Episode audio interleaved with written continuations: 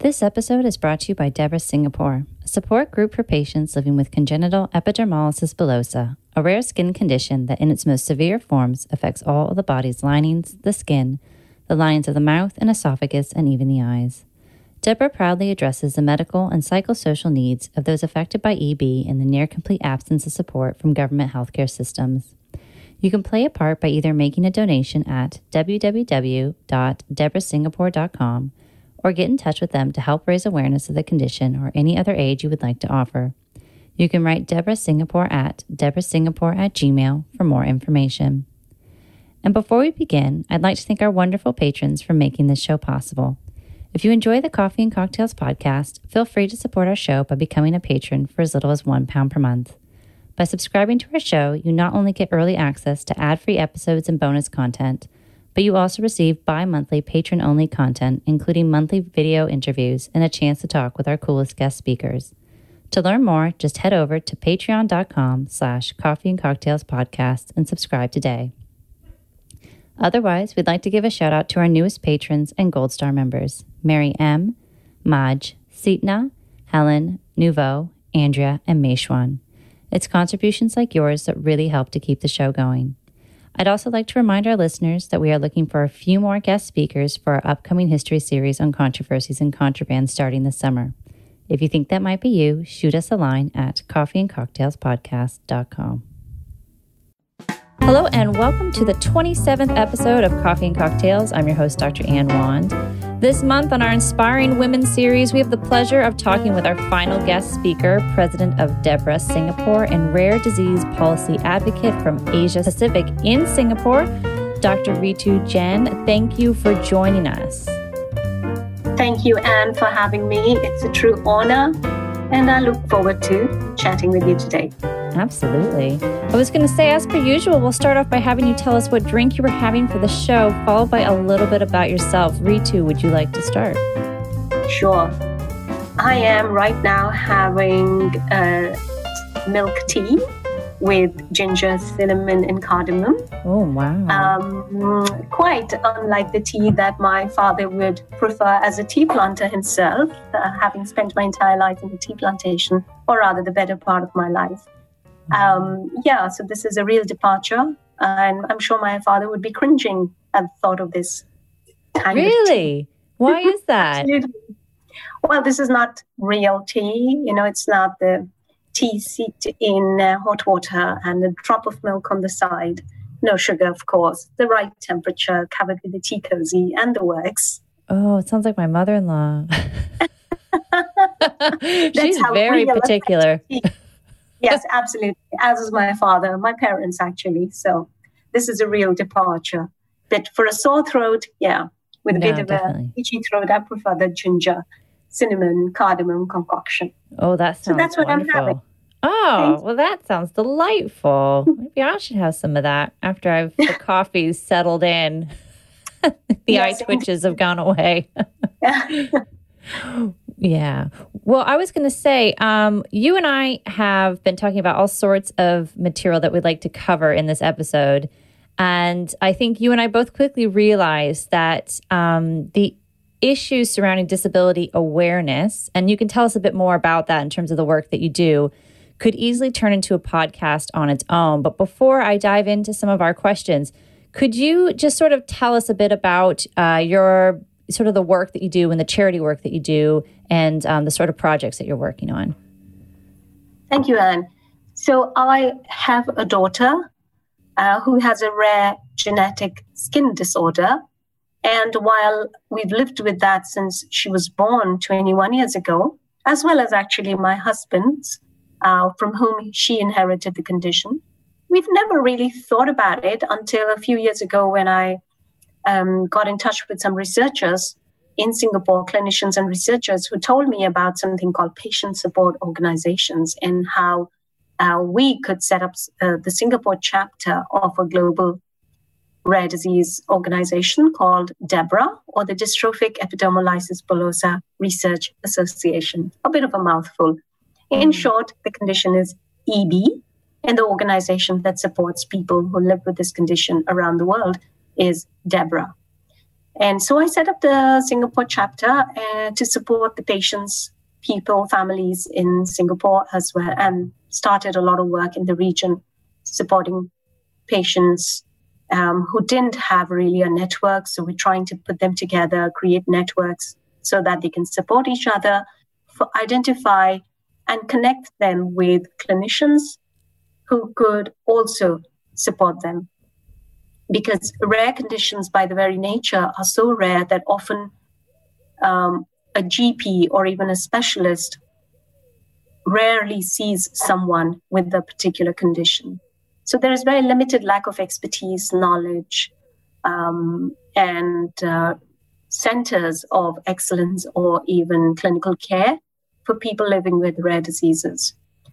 And uh, to continue that work, well, I joined DEBRA International, the Global Alliance, and then went on to work with Rare Diseases International, which is the International Rare Disease Alliance, speaking for all rare conditions across the world. And uh, since 2018, I have also been heading the Asia Pacific Alliance of Rare Disease Organizations, or APARDO, but I stopped in January because the work got just a bit too much. Oh, before I forget, I also have another life in which I'm a sociolinguist and an academic at one of our universities in Singapore, uh, which is called Nanyang Technological University. So basically, you are a very busy woman.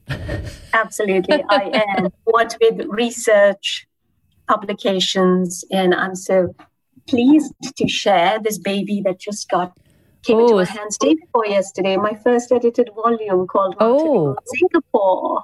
Multilingual Singapore. And let's read the whole title so that our listeners know. So it's called Multilingual Singapore Language Policies and Linguistic Realities, edited by Ritu Jain.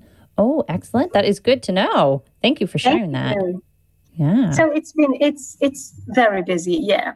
Uh, with what with publications and research and rare disease organizations and of course family. And sleep. So don't forget sleep. Uh, some of it, yes. we, we give up on television and Netflix and we manage. I bet you do. Well, I was going to say, for the purposes of this episode, um, I thought we'd talk about what it means to have a visible versus an invisible disability and how people with disabilities navigate their lives both socially and within their working environment. Which leads me to my first question. Ritu, can you tell the listeners what the difference is between a visible disability versus an invisible one? Well, and this is a question that I have been mulling over for quite a while. And as I work more and more in the area of uh, rare diseases, I realize that people who live with these conditions are often doubly disadvantaged one, by the fact that they were born with this condition. Most rare conditions are genetic in nature. And uh, so they're born with this condition. And second is they suffer from a huge level of stigma and discrimination from society, which further marginalizes them. So, in a way, our ignorance and our fear and our uh, prejudice, maybe perceptions, lead to society invisibilizing people with disabilities. Often, I won't even say disability, with conditions, rare conditions. So I don't like to use the word disability because it um, pigeonholes people, it labels people. And the minute you think of disability, what's the first thing you think of when you think disability? Um, hindrance, I think. Hindrance, okay. Visible uh, in terms of a visual symbol. Can you think of one word when you think of disability? I think it depends on the disability. I mean, I think if I had to pick one, I'd pick a wheelchair. Yeah. Like if exactly. I had to pick an image, yeah. Absolutely. So that's what most people, I think, uh, come up with a wheelchair.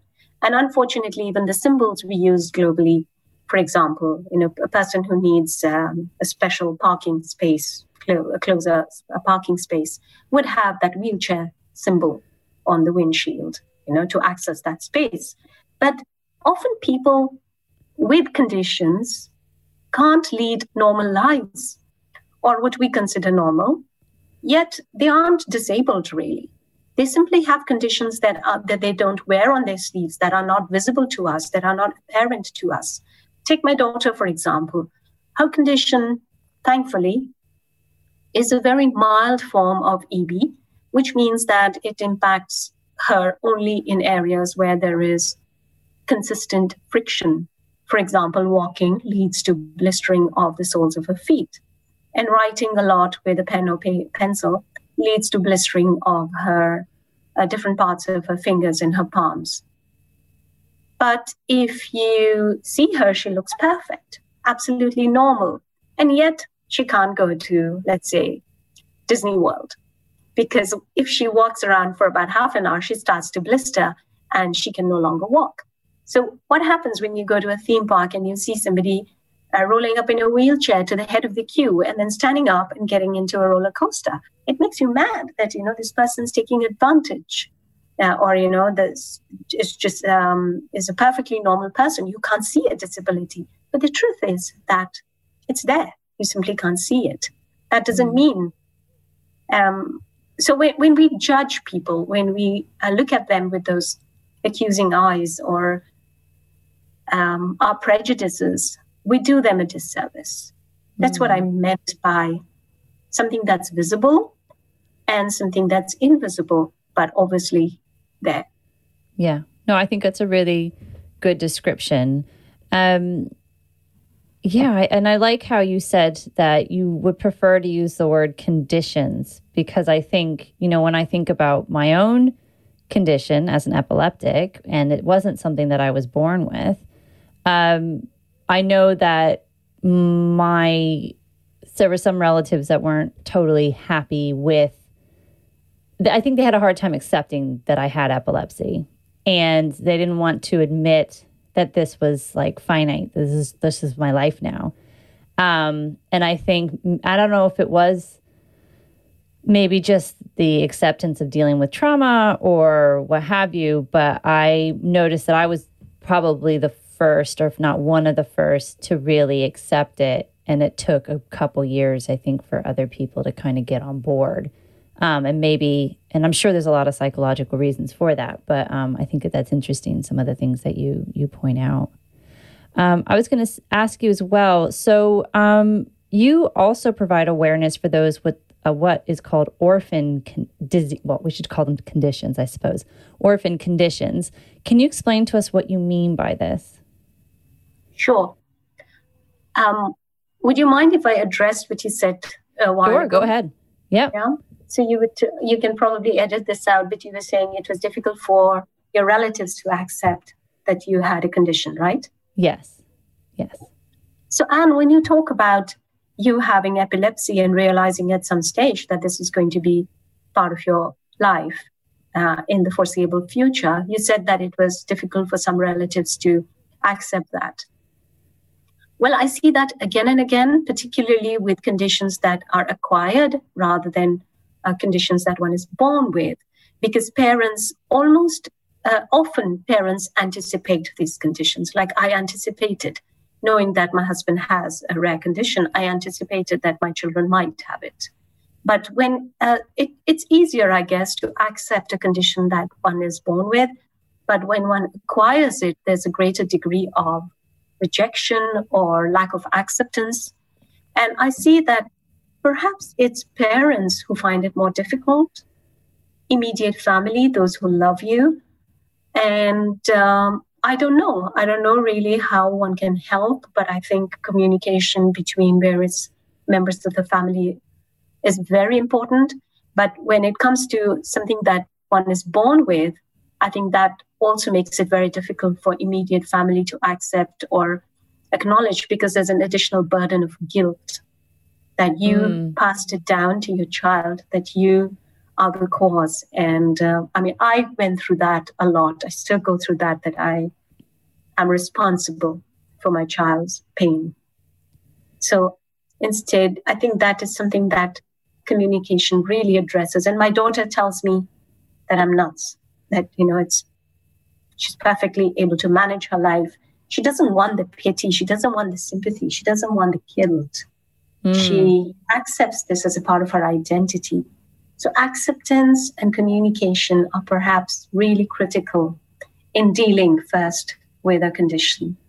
No, and I think that that's a really good point. And I know um, we'll probably talk about this more a bit later, but about how um, identity really plays a major factor. I mean, when I when I think of my identity, you know, my epilepsy is a item that I work around, um, but I don't wake up every morning and go, "Hi, I'm an epileptic." Like I don't, you know, I don't think about it in that way. I just know that I need to take my levetiracetam in the morning and in the evening, and then we go about my day. And then I have a coffee, Perfect. and that's it. You know, and as long as I've got my medication, then I can function, and that's and that's a good thing. So part of your identity. Yeah, absolutely. Um, I was going to one more question. Sure. So it's about the visibility. So I'll start again. And I know that you're supposed to be asking me questions, but I'm curious about this whole notion of visibility. Mm. Since you have epilepsy, this is quite an invisible condition. No one can find out or no one can see that you have epilepsy. So, how does that impact you? Does it mean your life is easier uh, in sort of letting um, that people can ignore the fact when they see you, they don't see you see your condition, they just see Anne rather than Anne who has epilepsy? I think so. Um, I mean, I wear a medical bracelet, but what I think is interesting is that nobody notices.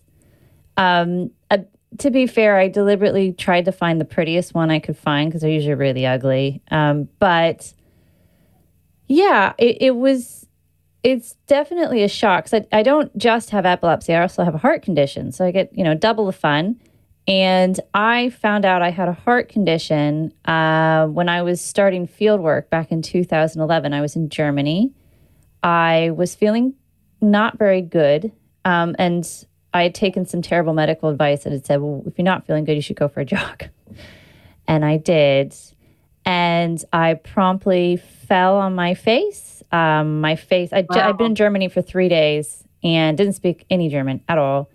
And long story short, found myself in an emergency vehicle. Some lovely people in the street saw me faint. I lost my front teeth. I ended up in hospital. It was terrible. Ouch. But through that process, because um, I knew I was epileptic, but I also knew it wasn't it wasn't a fit because I, you know, you, you know these things. But I knew I'd passed out. And anyway, long story short, they ran a bunch of tests and they found out that I had a heart condition. And what was really strange about that I knew in high school something wasn't totally right, but I couldn't put my finger on it. And I remember we would do these activities, like extracurricular activities, and my I never did well in physical education. And I think my teachers thought I was lazy. And I had this feeling that, um, but yeah, anyway, I had this feeling that something wasn't right.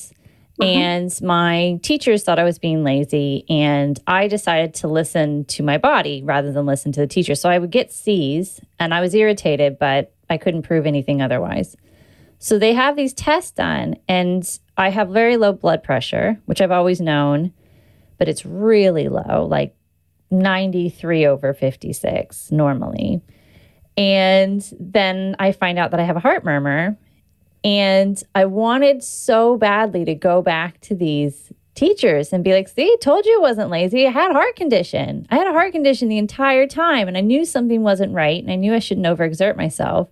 And I think it's interesting how when you have problems, whatever those are, you end up becoming really attuned to what your body needs. And you, in a way, it's, I don't know, I guess you could say gift or intuition. I don't know, but it forces you to really think about the day to day a bit more than maybe somebody who who doesn't have those sorts of things.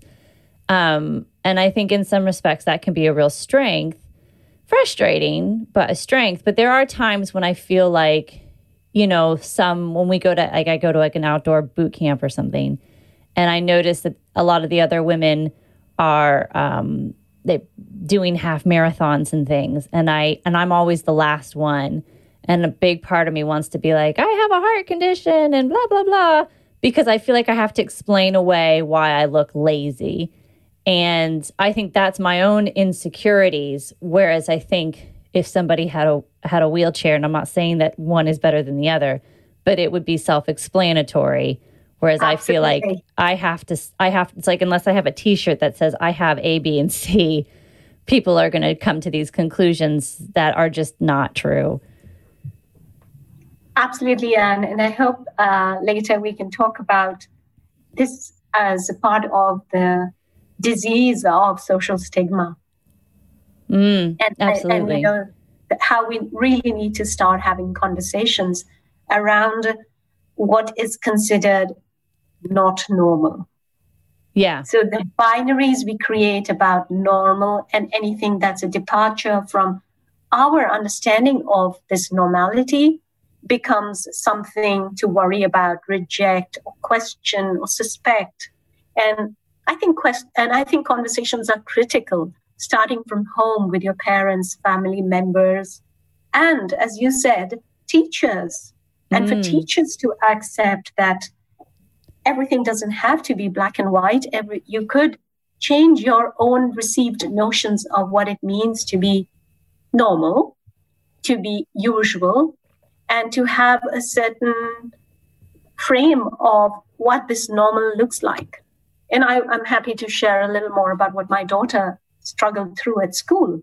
Sure. I mean, feel how, free. Yeah. Feel free to if you want to so tell us about that.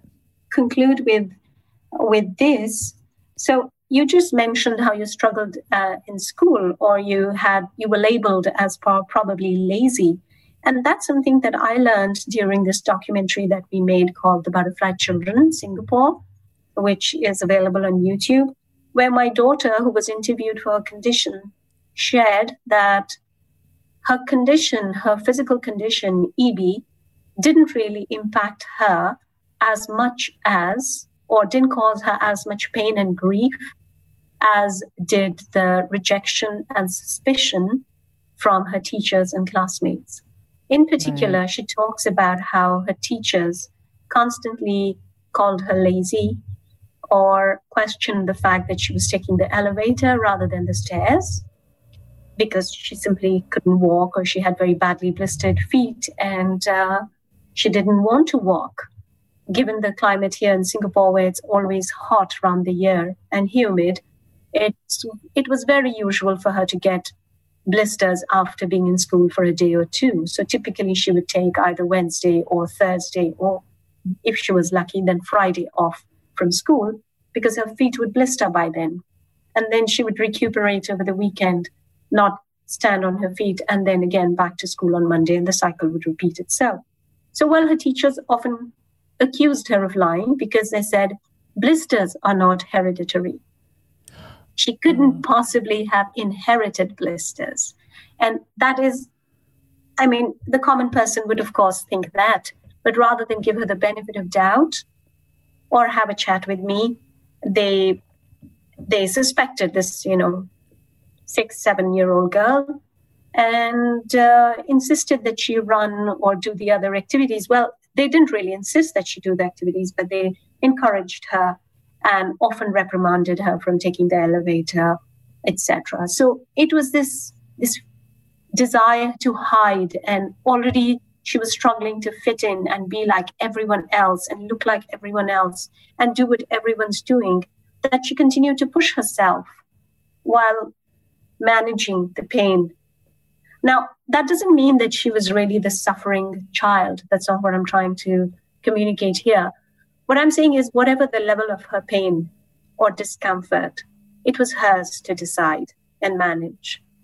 And it was aggravated by the judgment and suspicion imposed by those who should have known better, who should have given her the benefit of doubt.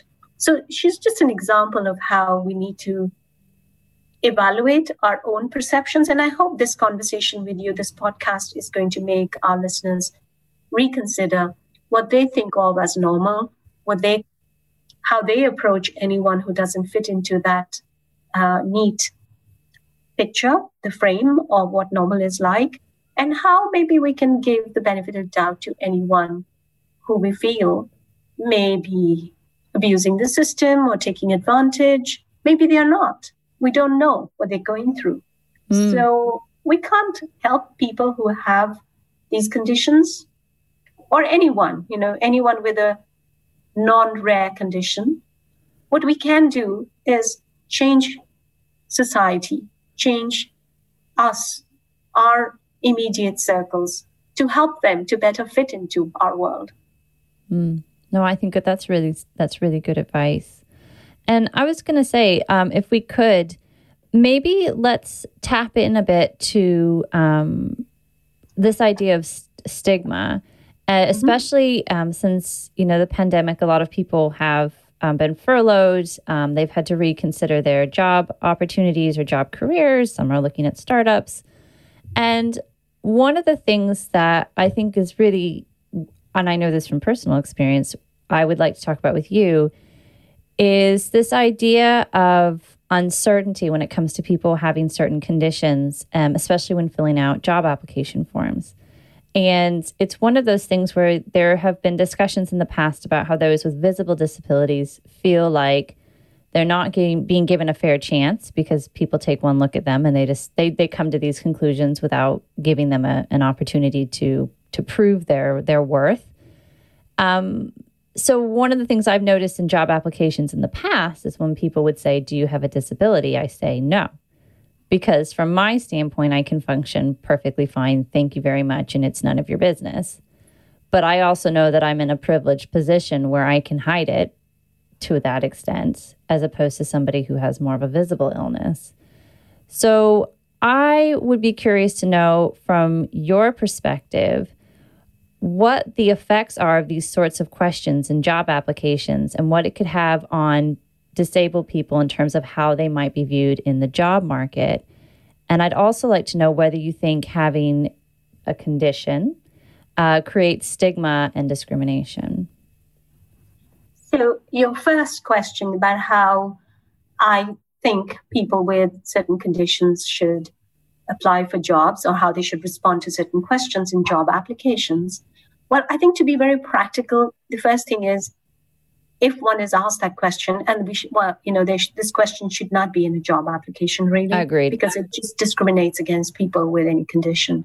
But I think it's very important to um, to admit that you have a condition simply because it may you may be contravening the contract you know you could be uh, accused of misleading and therefore you might be denied your medical rights quite possibly so, yeah yeah it's very important to accept and acknowledge because if in the future you're not able to function in your job you know then you'll you'll feel a lot of pressure because you didn't admit so i think and again i don't have a condition so it's um, easy for me to say that. But if I was speaking for my daughter, then th- if I was speaking to my daughter, then I would say that that it's important to own your condition, to act, uh, to admit it in a job interview, and any position which you feel you're suitable for, but which discriminates against you for your condition, really is probably not the best match for you.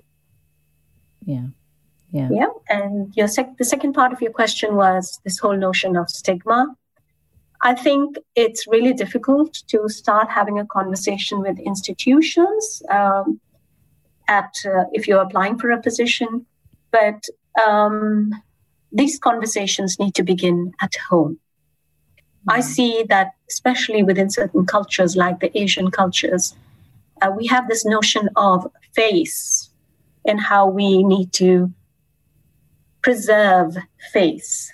So it, it is this whole notion of a facade or giving an appearance of normality, of um, a compromise if you have revealed certain personal issues.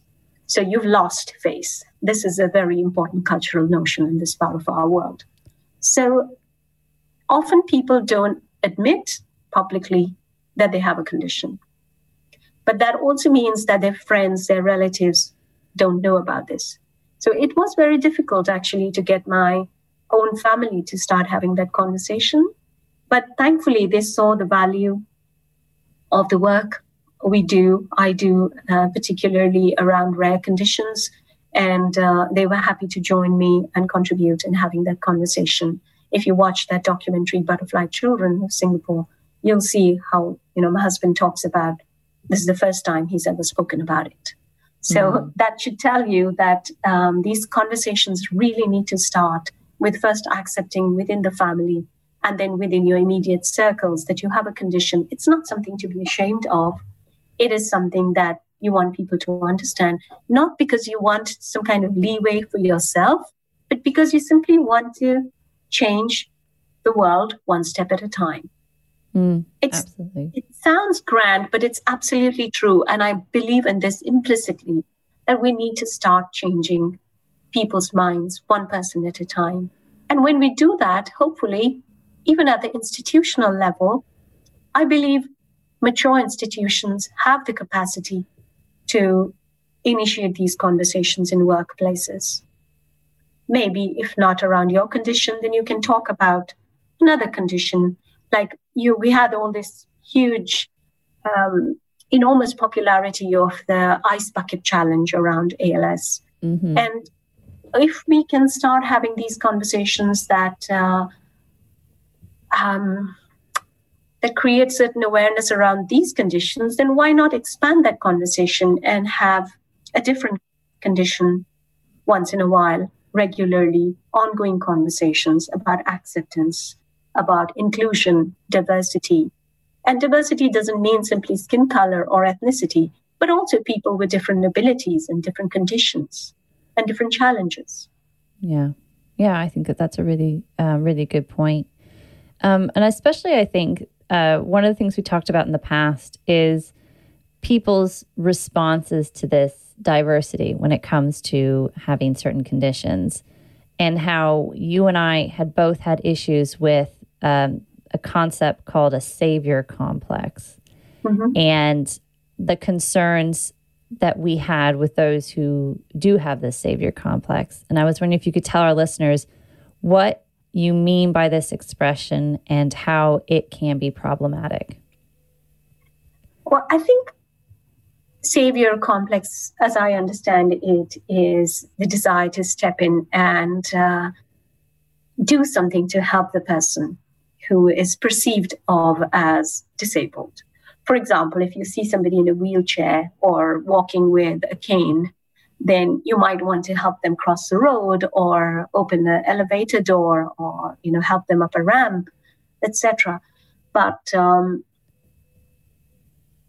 while these intentions are really driven by the best intention you know your your actions are driven by the best intentions they're not necessarily the best for the person who you're trying to help um, from my understanding people with these conditions all conditions rare and non-rare really value their dignity and their independence mm. my daughter is fiercely independent she acknowledges her, her challenges and wants to have the dignity of managing it on her own. She doesn't want us to add on another level of disability by treating her as someone who's helpless. So it's really important to respect people's boundaries, respect people's wishes, and uh, rather than rush to their help, wait to be asked. So when I talk to people with, um, I'm going to use the word disability here because the people I'm thinking of currently are those who are in wheelchairs or who walk with um, a cane and a guide dog. These people that I know tell me, if we need help, we'll ask you. Mm. So don't try to save us. Treat us just like you. You wouldn't. You wouldn't rush to help me across the street, would you, if you see me at a at a pedestrian crossing? So why help someone who hasn't sought your help? Yeah. Yeah. And it's almost like if they say no thank you, it's like they're being ungrateful. And then it's like Absolutely. a double whammy. It's like it's not Absolutely. I'm not being ungrateful, but I'm good. yes. Yes, absolutely. So why put them in a position to say that to you? Mm. Maybe yeah. just smile at them you know, smile at a person and uh, let them know, make eye contact. But yeah. I don't think it's right to be curious or ask them what the why they're in a wheelchair or what their condition is. just simply don't stare.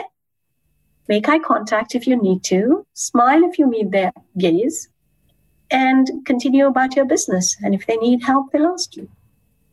Yeah, I think that that's really good. And I think it takes a situation that could potentially become very uncomfortable and it makes it quickly uncomfortable.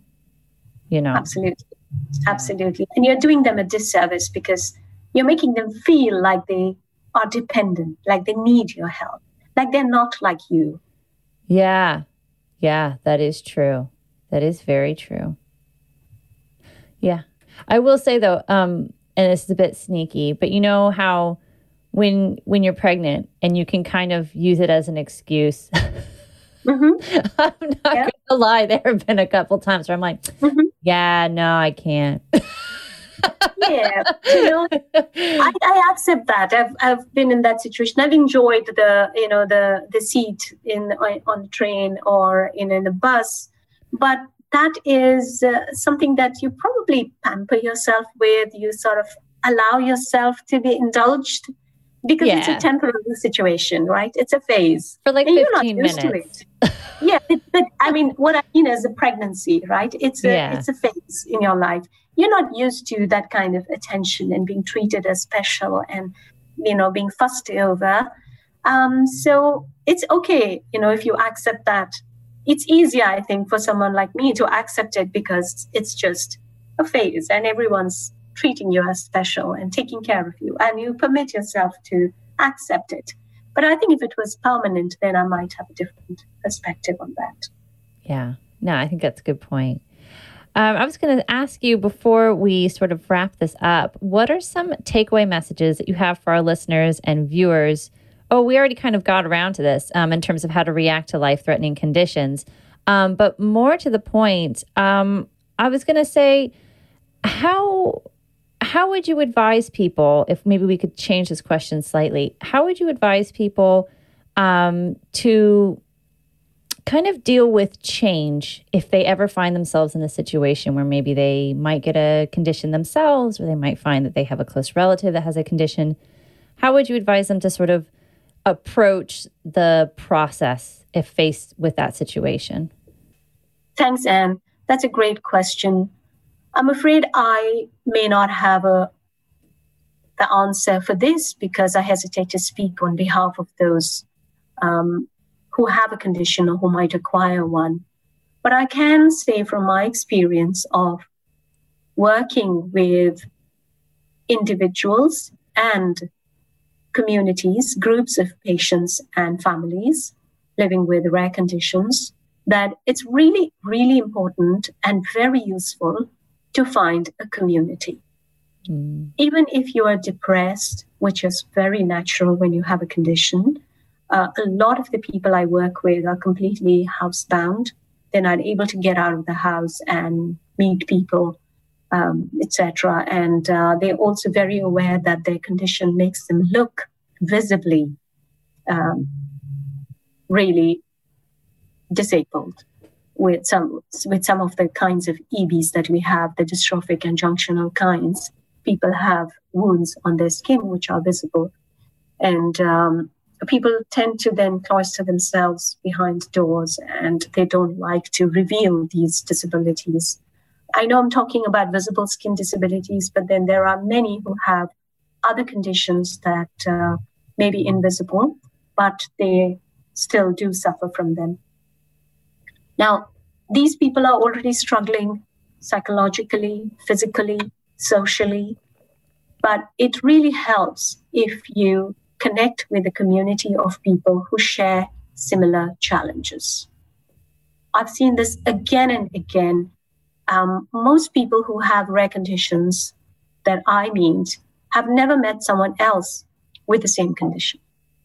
So I'm, I, yeah, I was going to say this is the same for orphan conditions where it's so rare that you don't even know there's anybody else on the planet that has Absolutely. what you have.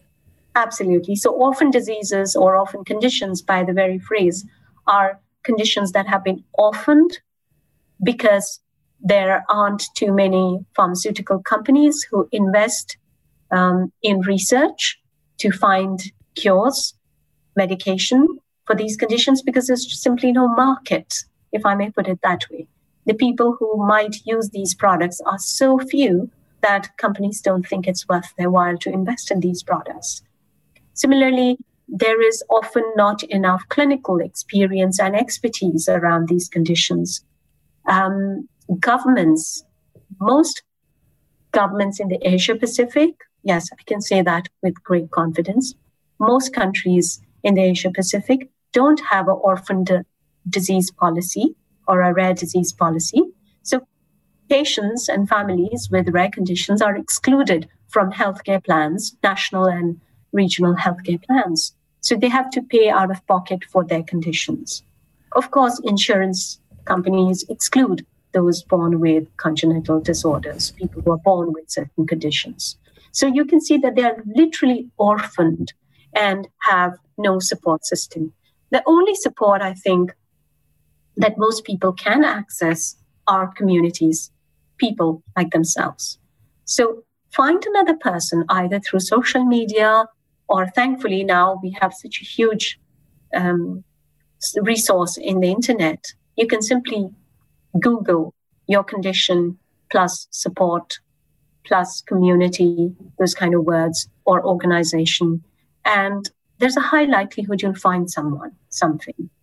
So they can also reach out to regional organizations like ours, which is the Asia Pacific Rare Disease Alliance. We can help connect them with the condition organization in their country or their region. They can reach out to Rare Diseases International, or even Europe, they can reach out to the European Organization of Rare Diseases, EURORDIS. So these are some great organizations doing phenomenal work in connecting people and lobbying for um, rare disease policies globally and regionally. So, yes, first of all, find a community, a support structure. Wonderful. And I was going to say before we close, how can our listeners get involved in the charities we talked about today? And this is a really valuable question for me because the more people step up to help, the better our world is going to be. You can simply, the easiest way is to make a donation to a rare disease organization of your choice in your in your part of the world, wherever you may be. But I think a little more meaningful way would be to first educate yourself on some of the rare conditions. You can look at any um, website from Rare Diseases International, EURORDIS, APARDO, or specific um, conditions. You can read up a little bit about them. You can find out what the symptoms are, how it affects people, and then see what can you do to create awareness. For example, if you work in a school, if you study in a school or work in an institution, or even in, in your office, you can create, you can have a little conversation around. You can if you if you are in an academic institution let's say you're a student in a school or university or teacher in one of them or even if you work in a regular office initiate a conversation around a rare disease. It could be a pantry conversation, it could be a more focused and regular conversation around a particular condition. Um, sensitize people about the challenges. If possible, reach out to an organization, invite them to your workplace or you know um, a community group, and get them to share their challenges. Ask them how you can support them because you don't want people to feel that you are pitting them. You want people to know that you're genuinely trying to help. So instead of assuming, reach out, ask them, what can you do? Can you volunteer your time? Can you raise awareness? Can you create, um, can you do fundraising for them? Mm. Can you lobby with your lawmakers on getting equity, healthcare equity for people with rare conditions. And this doesn't apply just to people with rare conditions, it applies to anyone who's not getting the complete support that any individual in uh, um, humane society deserves. Mm. No, I think that that's um, that's key. Uh, I think education, I think, is something that's quite undervalued You know, I mean, I think, um, you know, I can remember I had a student years ago whose parents were deaf. I didn't speak American Sign Language, but I remember thinking, I, I think I got a dictionary that had like a, you know, had like a few signs. And then even it was just like, thank you, okay. You know, it was just trying something that was better than nothing. And, and then, you know, in a way, I didn't want to be disrespectful to the parents, but to turn to the student and say, do you mind telling your dad X? Hoping that she actually told them X. But, you know, not wanting to make a big deal out of it, but also acknowledging that this is the situation we're in. And I just want to make sure that it gets said in a way that's appropriate, you know? So um, I think that's really, I think that's really helpful. Um, I yes. think people undervalue how just doing a bit of homework can make a world of difference and it can make you more aware, right? Um, Absolutely. And the aware, awareness is really the bedrock of change. Becoming aware of your own, perhaps unacknowledged, un, um, you know, your, you, you may not be aware that you hold certain biases and prejudices. So, first, become aware of how you feel about it, and then be brave enough to initiate a conversation. And especially as academics, you know, we often come across students who don't quite fit the norm. Mm. And we get uncomfortable about how to deal with them. And I often see colleagues simply ignoring that because they don't know how to deal with it. So I understand that one usually gets uncomfortable when there's something that we can't deal with. We tend to, you know, leave that person out or leave that issue aside. But perhaps it might be useful to simply write an email to that person and say, if you need to talk, I'm here. Yeah. And even if, they say no, it's just the fact that you you reached out. Offered, absolutely. If you if there's anything I can do to help, let me know. You know, these are very strong gestures. These are very, very important conversations. It's really important for us to reach out and let people know that we're there. Absolutely. Absolutely. Well, I have to thank you so much for this talk. And uh, with that, that's it from us at Coffee and Cocktails with your host, Dr. Anne Wand. Again, thank you, Ritu, for joining us at the studio this afternoon. Additional links to today's topic will be available in the show notes. And if you have any thoughts on today's show, feel free to leave a comment or write us directly. We love hearing from you. In the meantime, we'd like to showcase our monthly Coffee and Cocktails winner, where we pick out of a hat a Coffee and Cocktails follower from our social media platforms to win a piece of very exciting merchandise. And the winner this month is Mary Spicer. Please feel free to reach out to us to get your prize. Otherwise, that's it for now. Thanks for listening and have a great week.